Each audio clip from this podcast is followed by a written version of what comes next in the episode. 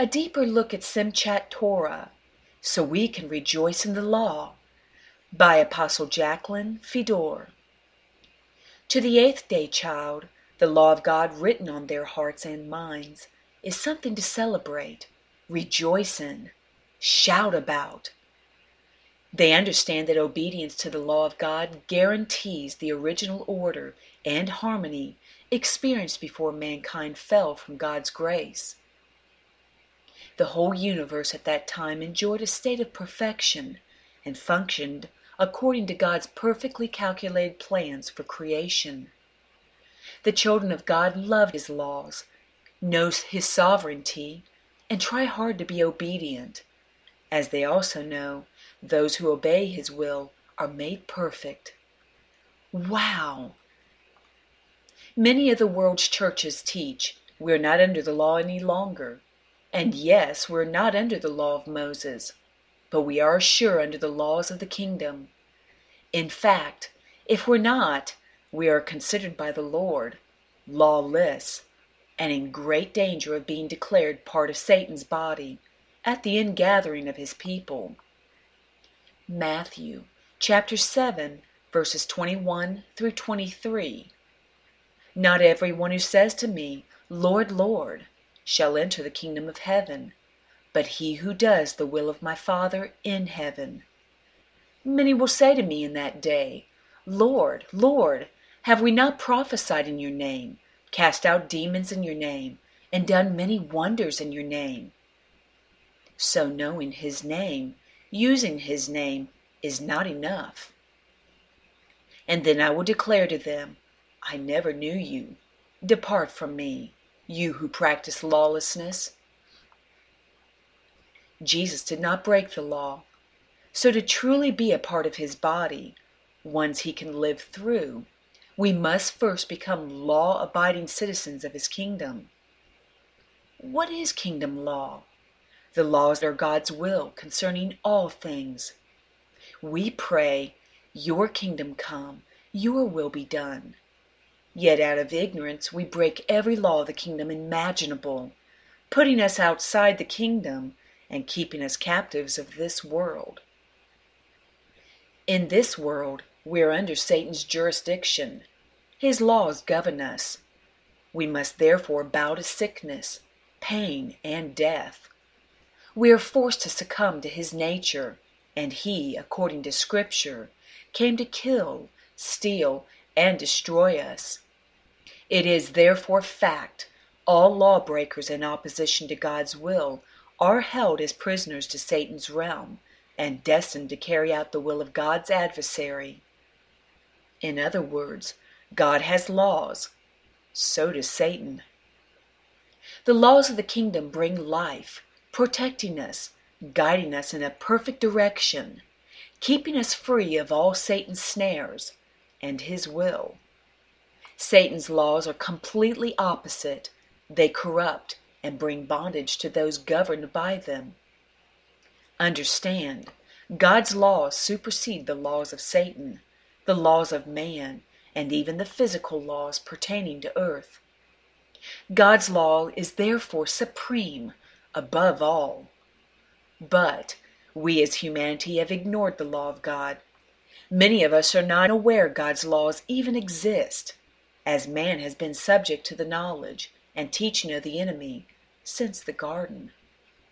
Our minds and hearts are therefore held captive by the adversary, and we are in bondage and dependent on the things of this world. Adam and Eve were the first to break the law of God. They disobeyed the command forbidding them to taste or touch the tree of good and evil. Yet they chose Satan over Christ, making themselves unrighteous trees, and no longer a part of the natural order of creation. All they were given dominion over were therefore out of order also. Satan had successfully removed harmony from God's perfect creation. Jesus came to destroy the works of Satan, however, and to set us free of this haphazard world and restore order. Isaiah chapter 61, verses 1 through 3, prophesies of this. The Spirit of the Lord God is upon me, Jesus, because the Lord has anointed me to preach good tidings to the poor. He has sent me to heal the broken-hearted, to proclaim liberty to the captives, and the opening of the prison to those who are bound. This is spiritually as well as physically. To proclaim the acceptable year of the Lord and the day of vengeance of our God, to comfort all who mourn. The obedient will be jubileed to console those who mourn in Zion, to give them beauty for ashes, the oil of joy for mourning, the garment of praise for the spirit of heaviness, that they may be called trees of righteousness, the planting of the Lord, that he may be glorified. Order will be restored. A side note Did you notice we were all called trees in this passage of Scripture? Well, so were Satan and Christ referred to as trees in the garden. This understanding exposes a lot of false doctrine, doesn't it? But let us get back to Jesus reestablishing order. In 1 John chapter 3, verse 8, He who sins is of the devil, for the devil has sinned from the beginning.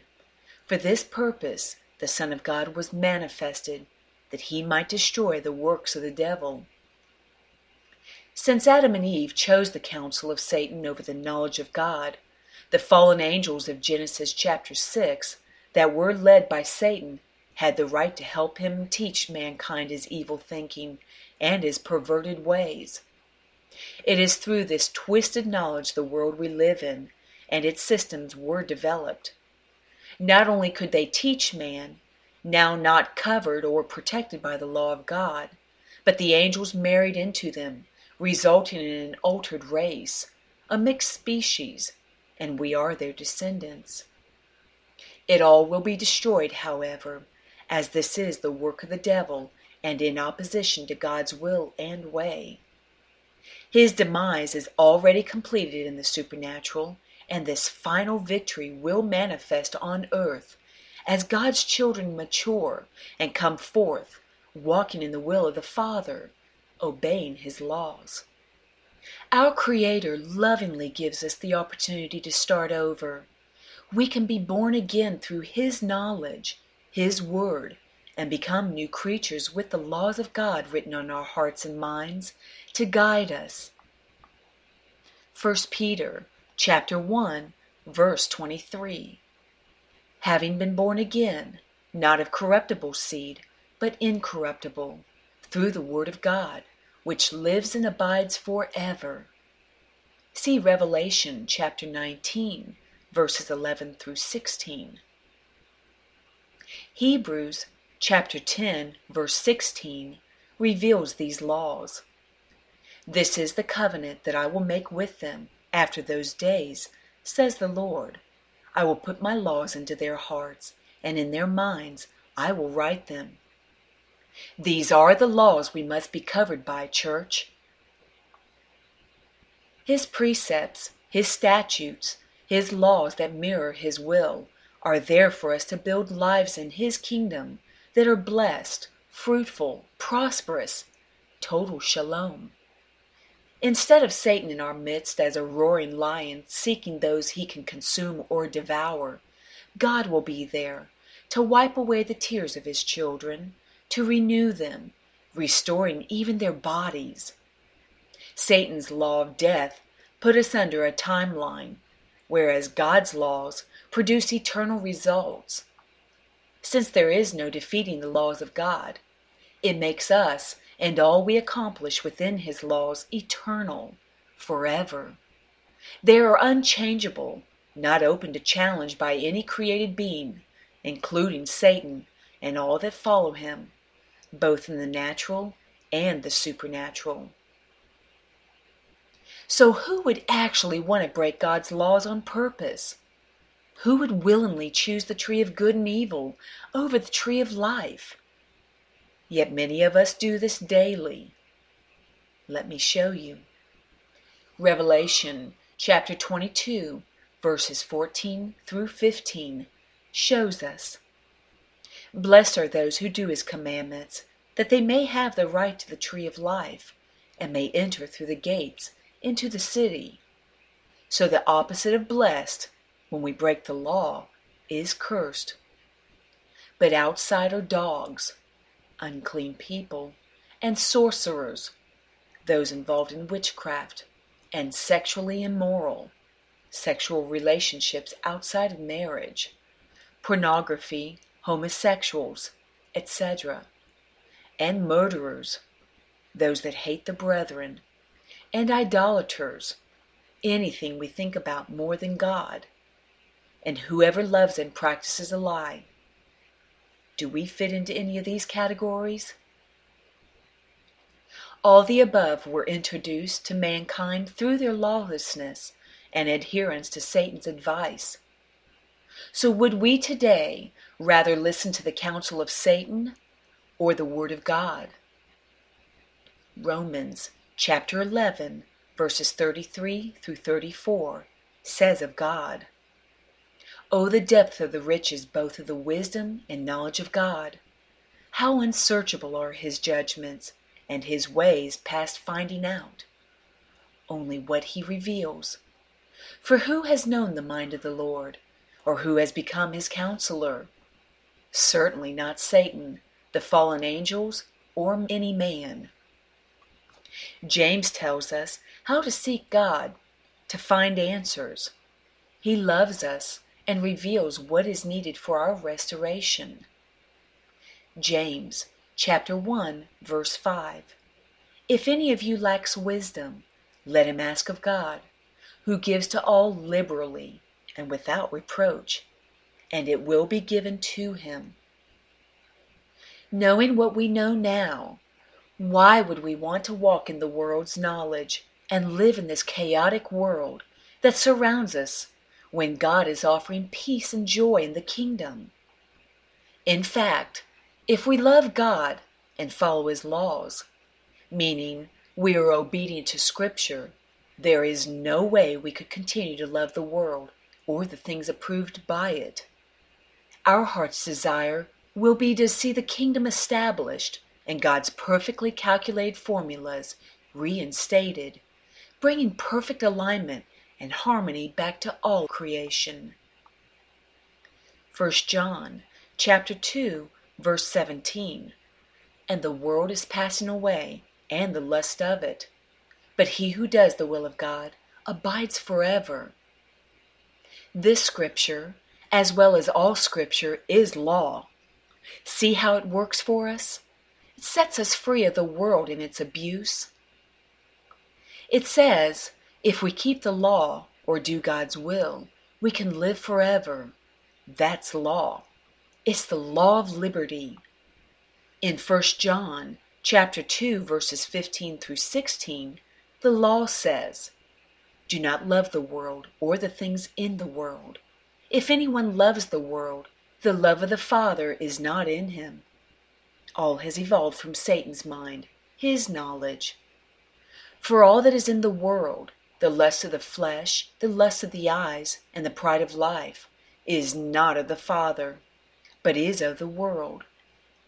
It is the pursuit of these things, lust of the eye, lust of the flesh, pride of life, that causes Adam's race to marry like kind. In other words, they are attracted to those with similar interests and moral structure, preserving the bloodlines of the fallen angels and even intensifying their traits and nature. So ask yourselves, with the knowledge we now have, why would we want to support the world or its systems? Who in their right mind would choose to be governed by man's government rather than those God Himself selected to live through as the head of His body?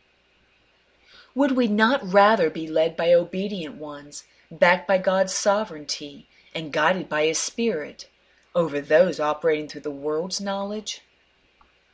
Also, with what we know now, why would we want to continue in the world's religions? Who purposely wants to be fed false doctrines or lies from man's intellect, or counseled by church hierarchies guided by the world's knowledge? They are good and evil, hypocrites that appear holy, but the fruit of their lives proves different. Would we not instead want to follow leaders that have laid down their worldly hopes and dreams to do the will of God and carry out His laws? Should we not choose those that have entered His rest, ceased from their own works, to manifest the Father's will and plan, helping to renew, restore, regenerate mankind? Who would not want to follow the example of those that have turned their backs to the world and have set about establishing the will or laws of God in fulfillment of Scripture, prophecy, and the song of God? In comparing the kingdom of God to this world, we must first understand the planet abides forever. God made it, it is eternal. But two completely opposite empires exist the world and its prince, and the kingdom and its prince. Have you ever seen a double exposure picture? The one image overlays the other, but both are visible. The world and the kingdom are much like that. Both have their laws, culture, etc. What is in our hearts and minds will make one or the other visible through our actions. Our spirit man is far more apt to discerning kingdom law and retaining God's word than our soul man. So we do better to walk being led by our spirit, who communes well with the Holy Spirit. You see, the covenants, the beautiful promises of God, are yet in the future, while we're still in the world. They have been revealed to man to help us come out of it. The promises are a reality, however, and waiting for us in the kingdom. God spoke the promises into existence personally made the covenants with us and sealed them in his own blood. They are law. In other words, his covenants are tangible, applicable to us right now in the kingdom. But just a shadow of things to come, promises in the world. It is therefore absolutely imperative to come out of the world systems. Most are ready to leave her banking and be free of debt anyway. God's law says, Owe no man anything but love. Come out of the world's educational systems also. They are time consuming, expensive, and teach man's intellect based on Satan's tainted knowledge. And why not choose to be guided, protected, led by a government chosen by God that establishes His laws and covenant promises? Choose for yourself a culture based on unity, love, joy, and mercy, and be content to be a part of God's family, rather than lawlessly being divided into denominations, different beliefs, ethnic groups, men, women, icons, whatever. All this division is of the world. In the kingdom, we're all one in Christ. There is no distinction between Greek or Jew, slaves or free, male or female. He is not a respecter of persons, and to return to the beginning perfection, we must be united in mind and heart. So, in closing, God equally loves us all, created us as His children, one Father, one blood, and we were individually meant to be blessed, healthy, free, and happy.